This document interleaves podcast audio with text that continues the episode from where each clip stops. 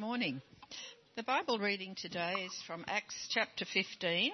We're going to read the whole chapter, and I'm reading from the NIV. Some men came down from Judea to Antioch and were teaching the brothers. Unless you are circumcised according to the custom taught by Moses, you cannot be saved. This brought Paul and Barnabas into sharp dispute and debate with them. So Paul and Barnabas were appointed, along with some other believers, to go up to Jerusalem to see the apostles and elders about this question. The church sent them on their way, and as they travelled through Phoenicia and Samaria, they told how the Gentiles had been converted. This news made all the brothers very glad.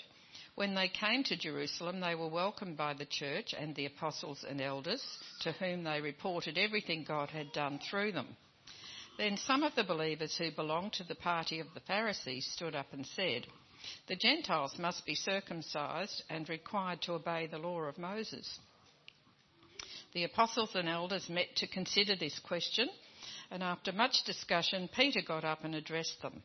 Brothers, you know that some time ago God made a choice among you that the Gentiles might hear from my lips the message of the gospel and believe. God, who knows the heart, showed that He accepted them by giving the Holy Spirit to them, just as He did to us. He made no distinction between us and them, for He purified their hearts by faith. Now then, why do you try to test God by putting on the necks of the disciples a yoke that neither we nor our fathers have been able to hear? Sorry, to bear. No, we believe it is through the grace of our Lord Jesus that we are saved, just as they are.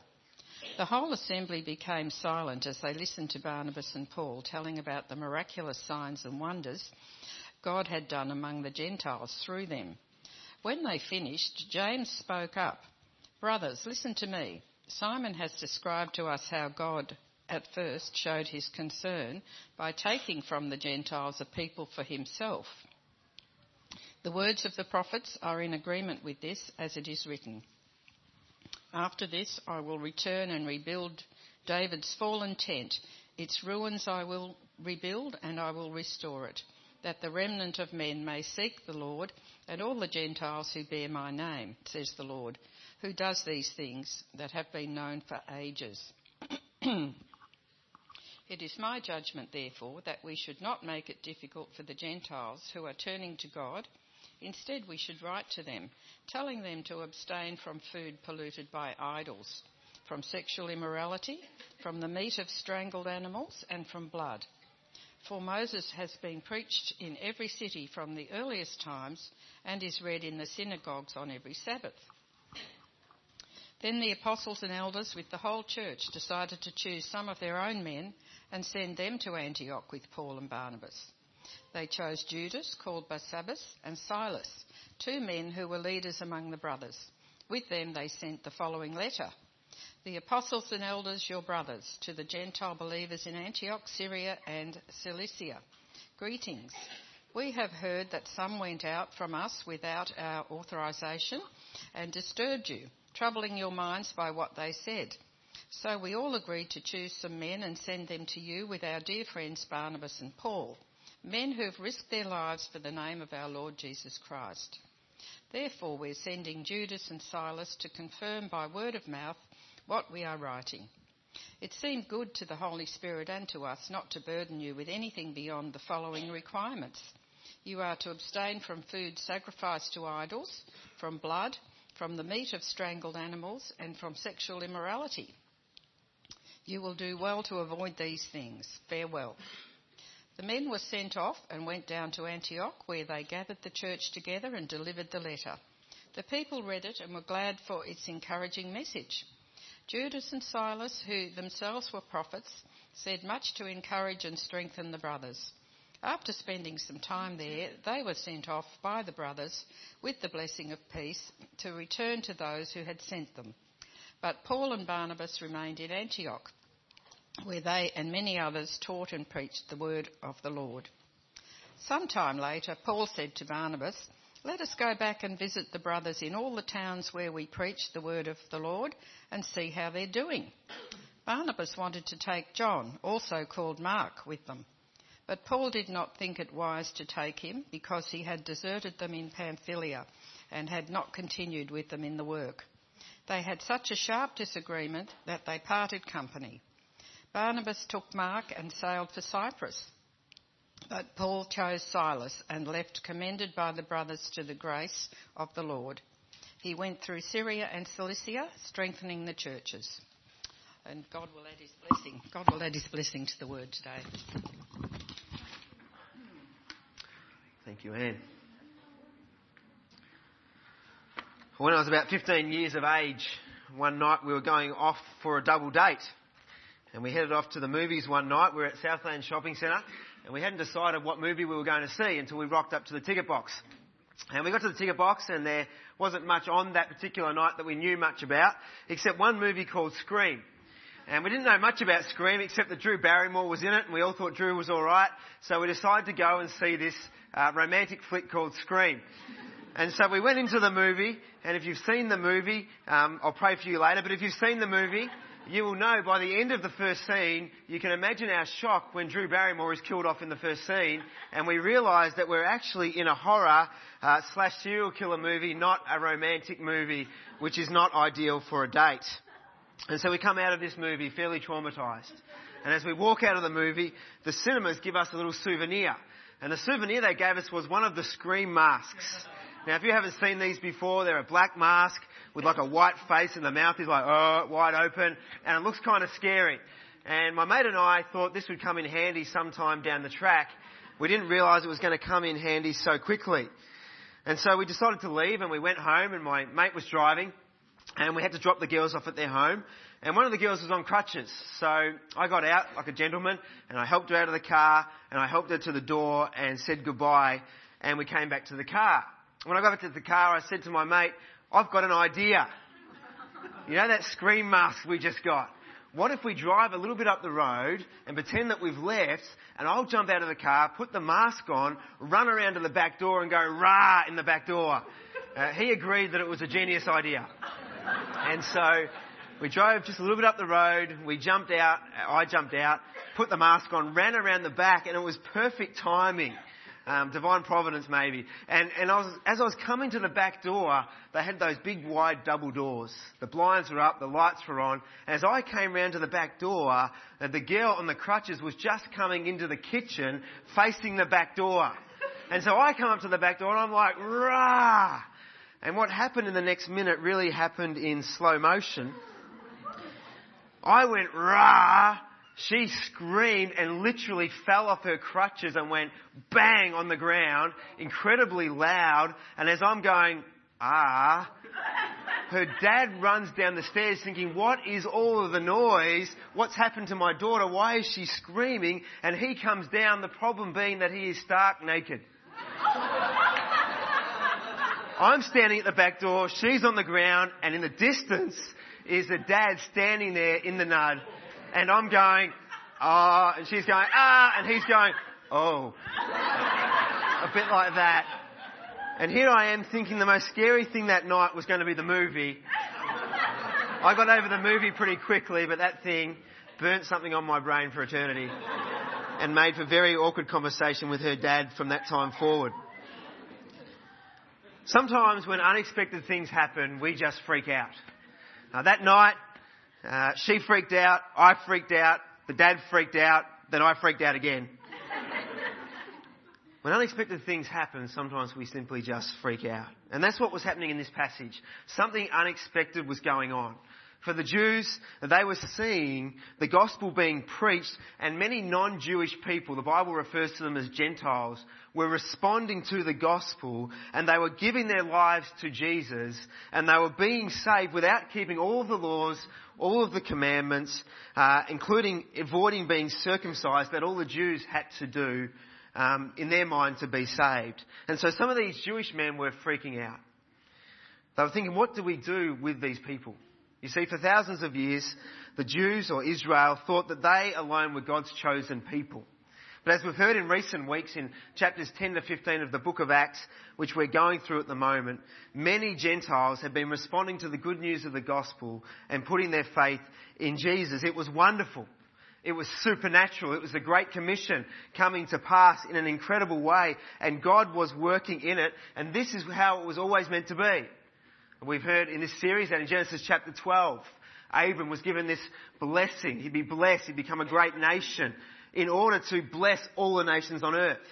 In the Great Commission, we see that original calling reaffirmed when the disciples are told to go and make disciples of all nations.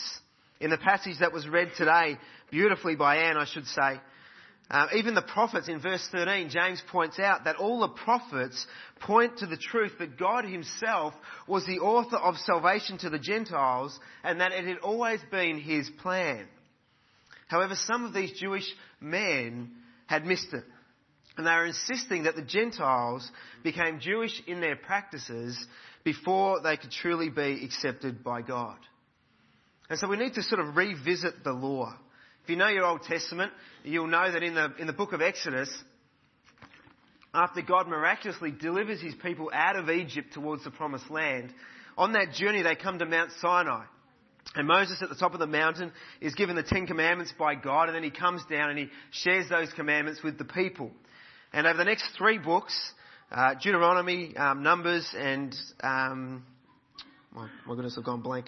Um, Numbers, Deuteronomy and, my goodness, where am I? Sorry, Leviticus, Deuteronomy and Numbers, I've gone blank, we see his people given a whole lot more laws as well that they needed to follow. And so for hundreds of years, the Jews had adhered to all of these sorts of laws and regulations. So they were given food laws. There were certain foods that they could or couldn't eat. And some of them were, were deemed unclean, so they had to abstain from those foods. There were ceremonial cleansing laws. There were some things they, they could touch and couldn't touch, and if they happened to come in contact with some of those things, they'd, they'd need to be kind of quarantined until they were once again deemed clean. There was a sacrificial system where they had to bring an unblemished animal on a regular basis, and they would come before the Lord and they would sacrifice this animal.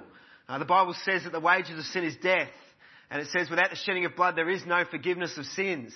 And so these people would bring this unblemished animal before God as a sacrifice.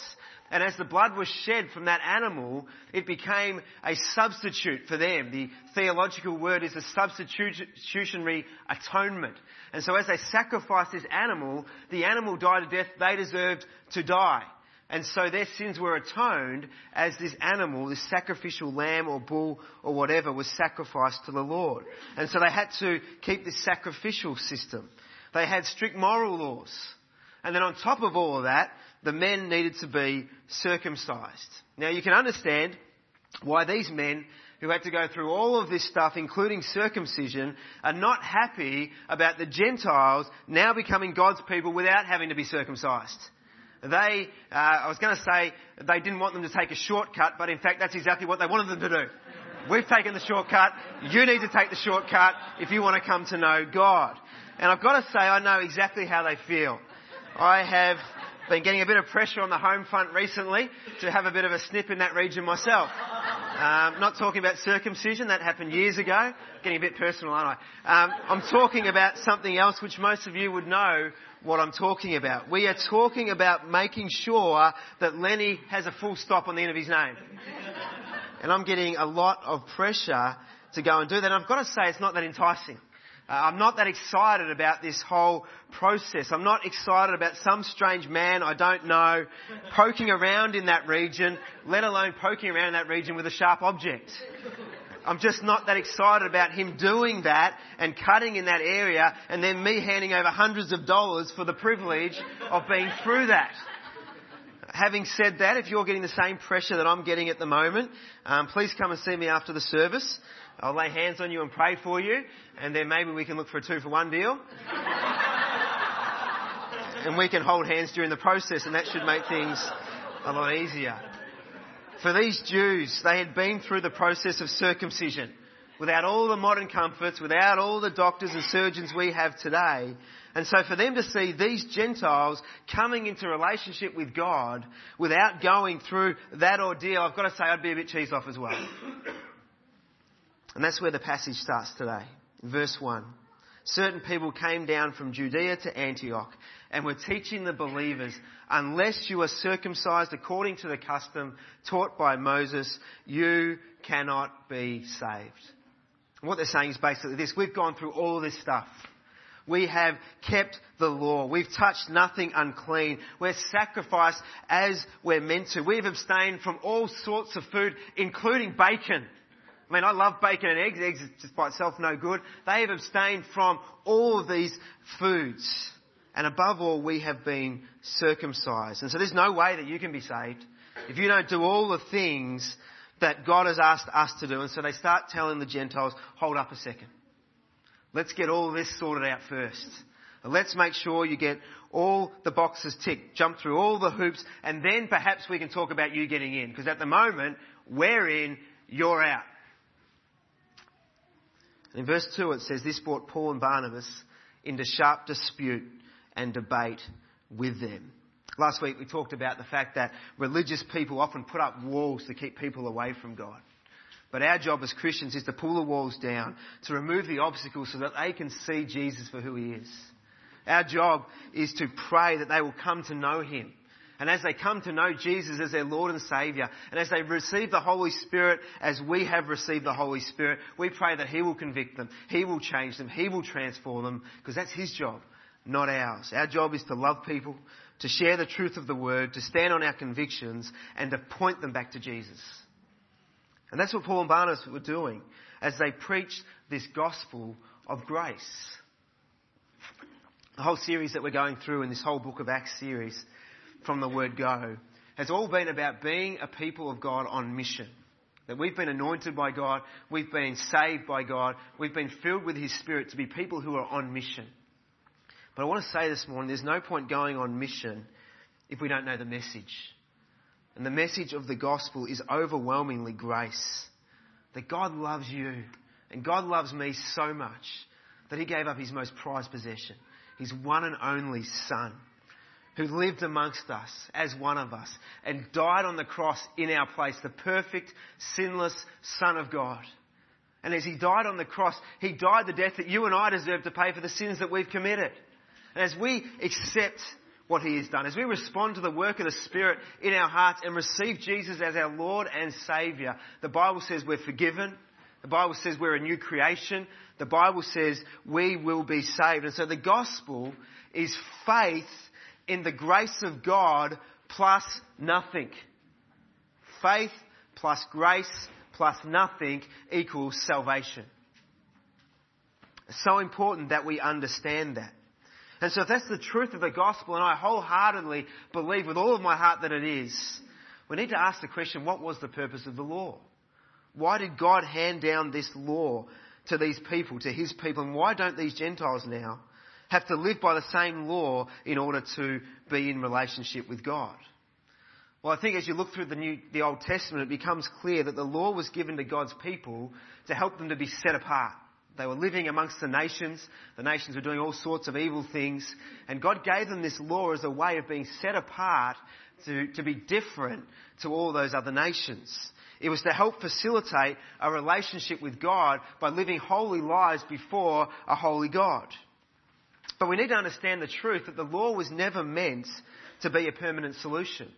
It was only ever a temporary measure which pointed to its fulfillment in a greater reality, and that greater reality is Jesus. So we look to Jesus as the fulfillment of the law. Galatians chapter 3 puts it really well. It says, Before the coming of this faith in Christ, we were held custody under the law. We were locked up until faith that was to come would be revealed. So the law was our guardian until Christ came that we might be justified now by faith. Now that this faith has come, we are no longer under a guardian. So in Christ Jesus, you are all children of God through faith. For all of you who were baptized into Christ have clothed yourselves with Christ. There is no longer Jew nor Gentile. There is no longer male nor female, for you are all one in Christ Jesus. If you belong to Christ, then you are Abraham's seed. That's Old Testament language and heirs according to the promise that is Jesus. Listen to the language. Under the law, we were held in custody Under the law, we were locked up. I see Sam here this morning. He's become a policeman recently. He knows what this is all about. When we take someone into custody, we lock them up.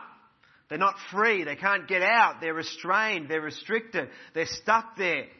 And the law held God's people in custody, locked up, until Jesus came and Jesus sets us free from the demands of the law. Romans chapter 3 says, Now that we know whatever the law says, it says to those who are under the law, so that every mouth may be silenced and the whole world held accountable to God. Therefore, no one will be declared righteous in God's sight by declaring the law. We can't do it. We can't be righteous in God's eyes by keeping the law because we don't keep it. We'll probably fail it today in some way. Rather, through the law, we become conscious of sin. You see, the sin was put there, and as a result, we become conscious that we are sinners and we can't make ourselves righteous, and so it reminds us that we need a Saviour. Someone who can, and that Saviour is Jesus. Philip Yancey, in his book, What's So Amazing About Grace, says these words. He says, legalism fails miserably at the one thing it's supposed to do encourage obedience. In a strange twist, a system of strict laws actually puts new ideas of law breaking into a person's mind. As the Apostle Paul explains, for I would not have known what coveting really was if the law had set, not said, do not covet. But sin, seizing the opportunity afforded by that commandment, produced in me every kind of covetous desire. He goes on in 1 Corinthians 3 to say that the law brings death. But even though it brings death, it's glorious because it points to something that brings life, and the person it points to is Jesus. Jesus is better. And in Matthew chapter 5, Jesus says, Do not think I've come to abolish the law or the prophets. I've not come to abolish them, but to fulfill them. Jesus came to fulfill the law. You see, the law was impossible to keep. It leaves us feeling helpless. It leaves us in custody. It leaves us locked up, condemned, ashamed. But Jesus sets us free because Jesus fulfills the law. And so the food laws no longer apply. We, we read about this in Acts chapter 10. Jesus said, don't call unclean what I have now called clean. In the Gospels, he says, it's not what, what goes in your mouth that makes you unclean, it's what comes out of your mouth. And that can only change when you have a changed heart. And I give you the Holy Spirit and the fruits of the Spirit, which are love, joy, peace, patience, kindness, goodness, gentleness, faithfulness, self-control. As Jesus saves us and fills us with His Spirit, the things that come out of our mouth start to become pure and pleasing to God. The sacrificial system no longer applies. Please do not bring your sheep to church next week. It'll be messy. We have OH&S we have Tumar Community Centre that won't be happy about blood everywhere. Do not bring your sheep and please do not bring a bull. We are a no bull church. we hit the bullseye in Jesus. Um, and so we don't need to bring the bull. And the reason we don't need to sacrifice anymore because that was just a temporary, a temporary situation that pointed to its ultimate fulfillment and the ultimate fulfillment was Jesus. On the cross, He became our once and for all sacrifice. We don't have to sacrifice anymore for our sins because Jesus died for them. He fulfills the sacrificial system. No more ceremonial cleansing. Jesus said, I have made you clean. Let me make it clear. It's still good to wash your hands after the toilet. Still good to shower regularly. It's still good to be clean, but we don't have to do those things in order to be in relationship with God. Jesus says, in me, my blood has washed you clean. You are pure. You are righteous. You are holy in the sight of God, not because of you, but because Jesus died in your place. And circumcision is no longer necessary either. You see, in the Old Testament, circumcision was a physical mark that marked God's people. But God's not looking for external things anymore. He's looking for changed hearts. And the New Testament says not about physical circumcision, but a circumcision of the heart that make, marks you as my people. We are no longer under the law, we are under grace. And when Jesus stretched out his hands and said, it is finished, it means that the law no longer binds us. It's no longer required because we have a permanent solution in Christ Jesus. Jesus fulfills the law. In Acts chapter 13 verse 38, it So I want you to know that through Jesus, the forgiveness of sins is proclaimed to you. Through you, or through him, everyone who believes is justified from everything you could not be justified from by the law of Moses. And so the gist or the question of this whole chapter is do we need to abide by the law of Moses or is Jesus enough for salvation? I don't have to tell you my answer this morning. It's resoundingly Jesus. It's always and only Jesus. Is it law or is it grace? In verse 2 it said the believers came into sharp dispute with the Pharisees about is it law or is it grace? And so Paul and Barnabas are appointed, and along with some other believers, they're sent up to Jerusalem to talk to the apostles and elders to sort this out. In church history, we know it as the Council of Jerusalem. Now, at the moment, we're in grand final fever, aren't we? A few of us.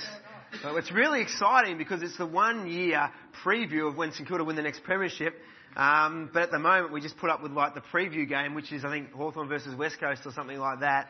And so next Saturday we have this grand final that sends Melbourne into sort of this crazy um, celebration. And Saturday next week, Hawthorn and West Coast will be out on the ground and they're going to be fighting for the premiership. They're going to leave everything out on the field because they're fighting for the ultimate prize and it's a premiership cup. That's what they want. In this passage, there is a battle going on. It's a battle between law and grace. And it's a much more important battle that they are fighting. They're not fighting for a piece of tin cup. They are fighting for the gospel to protect what the gospel actually is. And so you have the Pharisees fighting for law and you have the apostles fighting for grace. What the Pharisees didn't understand is that the battle had already been won at the cross. The grace always triumphs over law. And yet the Pharisees stand up for the law. And they get up and they present their case. And in verse 5, they say the Gentiles must be circumcised and required to keep the law of Moses. Verse 7, after much discussion, Peter got up and addressed them. I want you to notice that all the heavy hitters for the gospel, all the guys that God used in extraordinary ways, they all stand on the side of grace. And Peter's standing up fighting for grace. He's fighting for the gospel. And he says these words, Brothers, you know that some time ago, God made a choice among you that the Gentiles might hear from my lips the message of the gospel and believe. God, who knows the heart, showed that He accepted them by giving the Holy Spirit to them just as He did to us. He did not discriminate between us and them. That's what religious people do. They make it us versus them. For He purified their hearts by faith. Now then, why do you try to test God by putting on the necks of the Gentiles a yoke that neither we nor our ancestors have been able to bear? You see, religious people, they just worry about the letter of the law. And they're always judging. We see this in the Gospels time and time again, the Pharisees. There's this one situation where Jesus encounters this man with a withered hand. For his whole life, he's had this withered hand. He probably can't do anything that we take for granted. Probably never able to hold down a proper job. And Jesus comes uh, with the intention of healing this man. And the passage says that the Pharisees are watching to see whether he will heal on the Sabbath. And he knows what they're looking for. And he goes to this man and he heals him. Miraculously, instantaneously, his hand goes from being withered to being healthy. All of a sudden, this man can live a normal life for the first time in his life. This should be a time of great celebration. The Pharisees should be going, wow, look what Jesus did. This guy must have been the Messiah. Look at this man. Now he is free. They should be rejoicing. But what do they do? They're furious that Jesus healed on the Sabbath. Let me say that sentence in a different way. The Pharisees were furious that Jesus healed someone. What a tragic sentence that is. That they would be furious. They would be so caught up with the law they would miss what Jesus was doing. In this passage, they have a very similar rationale. They don't really have any rationale. They just stand up and they say, well, these Gentiles who've already been saved, they must now be circumcised and keep the law. But Peter's response is driven by the Holy Spirit. And he stands up and he makes three points. First of all, he says God is the one that's made the choice for the Gentiles to be saved. And so if God's chosen them to be saved without keeping all these laws and regulations, who are we to now add some extra stuff for them to do? Point number one. Point number two is this. That God made, gave the Gentiles the Holy Spirit just the same way that He's given us the Holy Spirit and He's purified their hearts in the same way that He's purified ours, not by keeping the law, but simply through faith.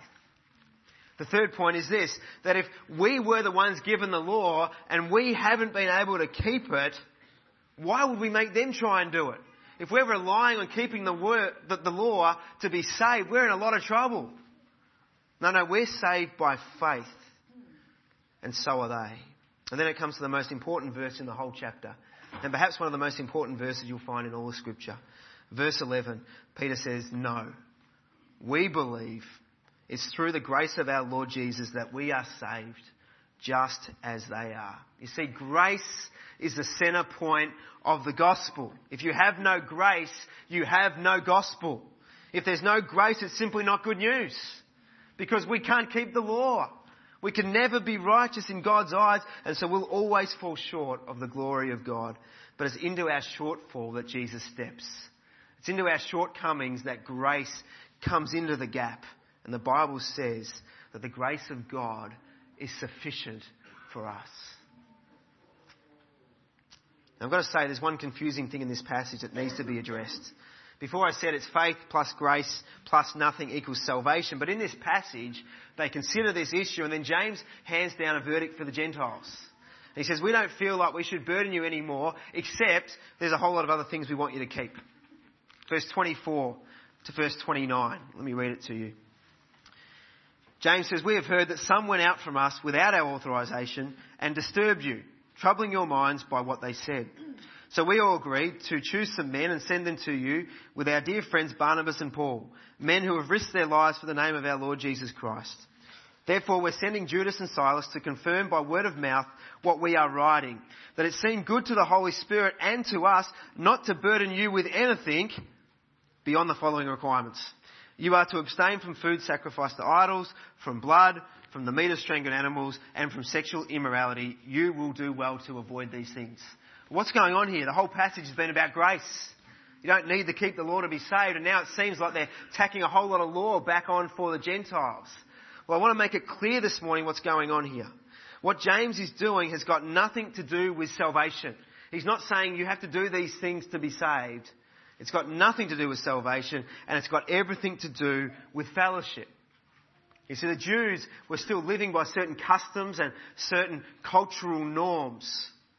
And the Gentiles weren't bound by those same things. And so they had every right to come and eat and do whatever they wanted to do. And that would be permissible. That would be their right. But the question is, would that be beneficial for fellowship? And James is suggesting that it's not, and it would go well for them if they didn't do those things. Let me give you a modern day example. I think alcohol would be a really good example in this regard. I don't particularly have an issue with someone having a beer or a wine with dinner. I had a beer watching the footy last night. I don't have an issue with that at all. But I have Christian friends who have a very different conviction. They have a conviction that we should completely abstain from alcohol. And that's, that's their conviction. That's okay. I have other people that have struggled with alcohol. And so if I was meeting for dinner with a Christian friend who held that conviction, or someone, worse of all, that, that struggled with addiction, I'm not going to crack out a six pack. I'm not going to open a bottle of wine and say, hey, guess what? We're going to have some drinks tonight. Why wouldn't I do that? What, what would happen to that relationship? It would be a very short one. And I would demonstrate by my actions that I'm putting my rights above that relationship. And so I would make a choice to abstain from alcohol in the presence of those people for the sake of them and for the sake of fellowship. In this passage, the Jews and Gentiles who were separated for centuries were coming together in an amazing way in salvation, but now they had to work out how are we going to live together in fellowship. And the only way it's going to work is for them to do it by laying down their lives, laying down their preferences, laying down their rights for one another and for the sake of relationship. It's the same for us in Christian community. We should gladly lay down some of our preferences, some of our wants, some of our desires for the greater good as we serve God and love one another. We're not in a community like this simply to get what we can get out of it. We're in a community like this to worship God together and to find out and discover what gifts He's given that we can sow into it. And so what James is saying has got nothing to do with salvation because salvation is faith in grace plus nothing. It had everything to do with fellowship. Let me finish really briefly this morning with three really quick applications on grace. The first one's more of a definition than it is an application. It's an acronym. Grace is God's riches at Christ's expense. G-R-A-C-E. God's riches at Christ's expense. You know, we often say that salvation is a free gift. And it is a free gift for us. It wasn't for Jesus. It cost him his life. On the cross, Christ got what we deserved. And in him, we get what he deserves. He was innocent, but he was punished for our sins. We are guilty, but we are declared innocent through Christ. That's grace. He deserved life, but got death. We deserve death, but get life. That's grace. He deserved relationship with God the Father.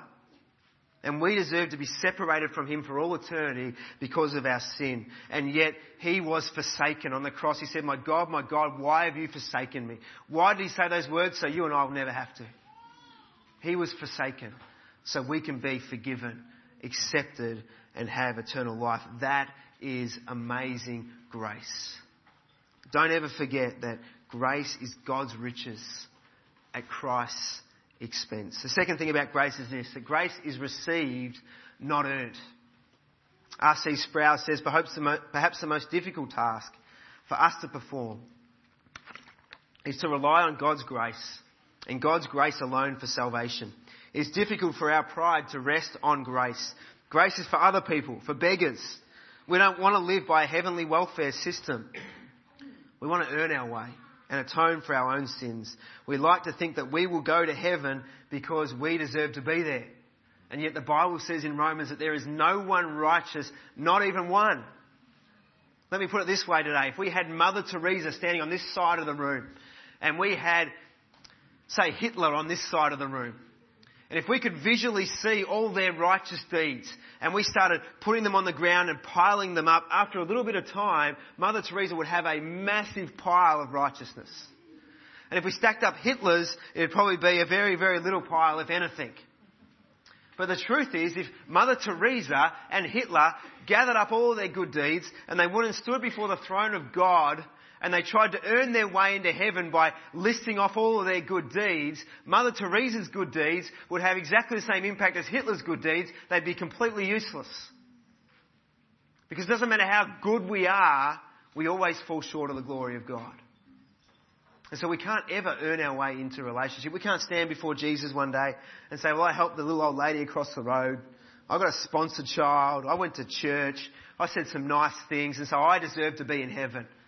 There's only one question we have to answer standing before God one day. And that is, did you accept my son Jesus Christ? And if we can say yes to that question, it's a question that all eternity hinges on. Because we will be righteous, not because of anything we've done, but because what Jesus has done for us. Don't get me wrong, I'm not saying that we shouldn't be people who do good deeds. We're called to it. We're equipped for it. But what I am saying is that good works are good things to do, but good works won't get us to God. Only grace will. We won't get to heaven because we deserve it. We'll get to heaven because God is merciful. Because God is love. Because God is grace. And so my final point today is simply this. Rest in the grace of God. so reassuring. So comforting to know that God has done the work for us. That He has made a way for us. That salvation is not dependent on us, it's dependent on Christ. So we don't have to wake up every day and go, am I in or am I out? I didn't do my quiet time today. I said a swear word. I haven't been as good as what I should be. Am I a Christian today? If I get hit by a bus now, will I go to heaven or not? I've met Christians like that. No, no, we can rest in the grace of God because it's not dependent on us. It's all about Him. You know, on Sunday afternoons is one of my favourite times of the week. When I get home from church, I, I relax. The first thing I do is I get my PJs on, and then I head for the couch and I do this. Ah, so relaxing. So good. I don't want to get up now. This is good. That's what I do on a Sunday afternoon. And let me tell you, that should be the posture of our soul before God when it comes to salvation. Not striving, not working hard, not trying to earn His favour, but resting in the finished work of the cross of Jesus Christ. You know, the Bible only tells us to strive for one thing, and it's to strive to enter that rest. Book of Hebrews, it says, For anyone who enters God's rest also rests from their works, just as God did from his in creation. Let us therefore make every effort to enter that rest. It's not saying stop doing good things, but rather stop relying on them for God's approval and for salvation. The only difference between Christianity and every other faith, or one of the main differences, is that in all other religions, men are trying to reach up to God to try and earn favour with Him. But Christianity is all about God reaching down to man by sending His one and only Son, Jesus, that whoever believes in Him will not die, but will have eternal life. Grace is truly amazing. Faith in grace plus nothing equals salvation. That's the gospel. Let's pray. Lord, we thank you for your word. We thank you that it is so challenging. We thank you that it's so life changing. We thank you that it takes the pressure off. Because even though we feel the need to try and perform and earn your approval, Lord, we know that you've done the work at the cross. That we have to put our faith in you and you alone for salvation. We thank you, Lord God, for this amazing gift of grace. This morning I pray for anyone here who doesn't know Jesus as their Lord and Saviour. Today I pray that you would grip their heart. Help them to realise it doesn't matter what they've done or haven't done that in you they're a new creation. They are saved, forgiven, and given the hope of eternal life. Lord, I pray that you would open our eyes to see that today. For us who have been Christians for a longer period of time, Lord, help us to rest in and live in that glorious grace for the benefit of the world around us and for the glory of your name. In Jesus' name, amen.